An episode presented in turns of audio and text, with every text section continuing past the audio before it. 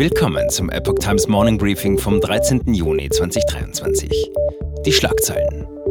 Habeck, Industrie drosseln, wenn Gas in Nachbarstaaten knapp wird. Millionen Einsprüche gegen neue Grundsteuer. Petition zum WHO-Pandemievertrag kommt in den Bundestag.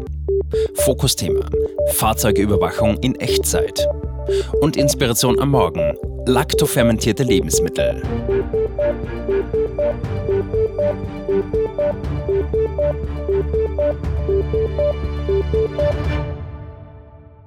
Energieversorgung in Osteuropa. Bundeswirtschaftsminister Robert Habeck hat vor den möglichen Folgen gewarnt, die ein Ende des Gastransitabkommens zwischen Russland und der Ukraine auf die deutsche Industrie haben könnte. Sollte das russische Gas nicht wie gewohnt durch die Ukraine fließen, gilt, was europäisch verabredet wurde. Zitat: Bevor die Leute dort frieren, müssten wir unsere Industrie drosseln oder gar abschalten, zitierte Welt den Minister. Auf dem Ostdeutschen Wirtschaftsforum äußerte Habeck Bedenken hinsichtlich der aktuellen Lage und mahnte, dass trotz der momentan stabilen Versorgungssituation eine Verlängerung der Transitverträge ungewiss sei. Die Verträge laufen im nächsten Jahr aus. Über drei Millionen Steuerzahler haben gegen ihre Grundsteuerbescheide Einspruch erhoben, wie eine Umfrage des Handelsblatts bei den 16 Länderfinanzministerien ergab. Laut der deutschen Steuergewerkschaft könnte die tatsächliche Zahl noch höher sein. Zitat: Es liegen wäschekörbeweise Einsprüche in den Finanzämtern, die zum Teil noch gar nicht erfasst sind, sagte Steuergewerkschafter Florian Köbler. Um die große Anzahl an Einsprüchen zu bewältigen, wurden einige Finanzbeamte von ihren regulären Aufgaben abgezogen, darunter Betriebsprüfer, die normalerweise die Steuererklärungen von Unternehmen kontrollieren.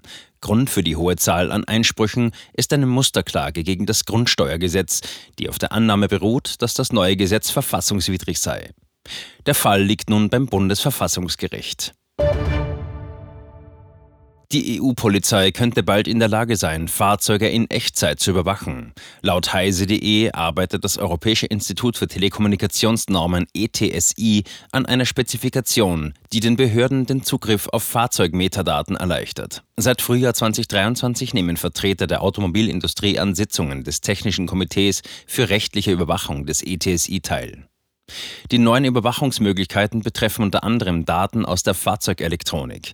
Behörden könnten damit gekoppelte Smartphones auslesen und sogar feststellen, wie viele Personen in einem Fahrzeug sitzen. Um diese Daten in Echtzeit verfügbar zu machen, müssten Autohersteller entsprechende Schnittstellen in ihrer Software für die Behörden einrichten. Dies könnte bald technisch umsetzbar sein, laut eines internen Papiers vom 25. April 2023. Der Plan orientiert sich am Vorbild der polizeilichen Überwachung von Mobilfunknetzen, für die ETSI bereits seit 20 Jahren die benötigten Schnittstellen normiert. Die neue Initiative würde es den Behörden ermöglichen, über das bisherige Bewegungsprofil des Fahrzeuges hinaus Rückschlüsse auf die Absichten des Fahrers zu ziehen. Da sämtliche Einzelinformationen mit einem Zeitstempel versehen sind, bekommt die Polizei einen direkten Einblick in die Entscheidungsfindung der überwachten Person. Die Pläne stoßen jedoch auf rechtliche Bedenken. Eine EU-Verordnung zum grenzüberschreitenden Datenzugriff von Ermittlungsbehörden, über die seit fünf Jahren verhandelt wird, sieht eine Frist von sechs Stunden für solche Zugriffe vor.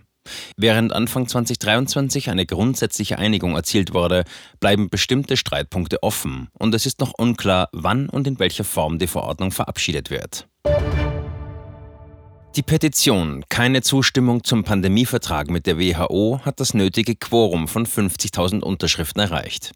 Das bedeutet, dass sich nun der Bundestag in öffentlichen Ausschusssitzungen mit dem Pandemievertrag der Weltgesundheitsorganisation beschäftigen muss. Der aktuelle Vertragsentwurf sieht vor, nicht pharmazeutische Interventionen, sogenannte NPI, im Falle von Pandemien in den Vordergrund zu stellen. Dazu gehören Ausgangssperren, Kontaktsperren, Maskenpflicht, Social Distancing, Schulschließungen, Grenzschließungen und Reiseverbote. Zusätzlich soll das Konzept von digitalen Impfzertifikaten als fester Bestandteil des Pandemie-Managements etabliert werden. Am 12. Mai 2023 hat der Bundestag einen Regierungsantrag zur Stärkung der Weltgesundheitsorganisation mehrheitlich verabschiedet. Alle Parteien außer der AfD haben zugestimmt, die WHO mit mehr Befugnissen auszustatten. Nun müssen sich die Abgeordneten erneut mit dem Thema beschäftigen. Der Petitionsausschuss ist die zentrale Anlaufstelle beim Deutschen Bundestag, um Sorgen, Nöte und Anregungen an das Parlament heranzutragen. Ab dem 1. Juli 2023 sollen elektronische Rezepte, E-Rezepte, alltagstauglich sein, erklärte Bundesgesundheitsminister Karl Lauterbach. Nach Einführung des Systems können Patienten ihre E-Rezepte in den Apotheken mit ihrer Versichertenkarte abrufen. Bis Ende Juli sollen 80 Prozent der deutschen Apotheken an das System angeschlossen sein. Ziel sei es, Abläufe in der Arztpraxis und der Apotheke zu vereinfachen und auch die Zettelwirtschaft im Gesundheitswesen zu beenden, so das Gesundheitsministerium. Kritiker befürchten hingegen, dass E-Rezepte bei Stromausfällen oder defekten Serververbindungen nicht bedient werden könnten. Sicherheitsforscher des Chaos Computer Clubs haben das E-Rezept untersucht und erhebliche Mängel in den Bereichen Datenschutz, Verfügbarkeit und Sicherheit festgestellt. Lauterbach kündigte zudem an, dass die Krankenkassenbeiträge im nächsten Jahr voraussichtlich erneut leicht steigen werden. Die Thüringer AfD plant eine Klage gegen den Landesverfassungsschutz. Laut Thüringens AfD-Co-Chef Stefan Möller will die Partei rechtlich gegen bestimmte Feststellungen im Verfassungsschutzbericht 2021 vorgehen. In dem Bericht ist der Thüringer AfD ein sehr ausführliches Kapitel gewidmet. Hintergrund ist die Einstufung des Landesverbandes mit seinem Vorsitzenden Björn Höcke als gesichert rechtsextremistische Bestrebung und Beobachtungsobjekt im Jahr 2021. In dem Bericht wird die AfD als rechtsextremistische Partei gelistet.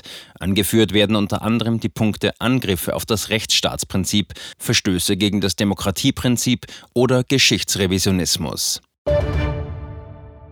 Unverzichtbare Helfer für die Gesundheit. Bakterien sind nicht immer Feinde. Der Mensch kann nachweislich bis zu zwei Kilogramm Bakterien in seinem Darm haben.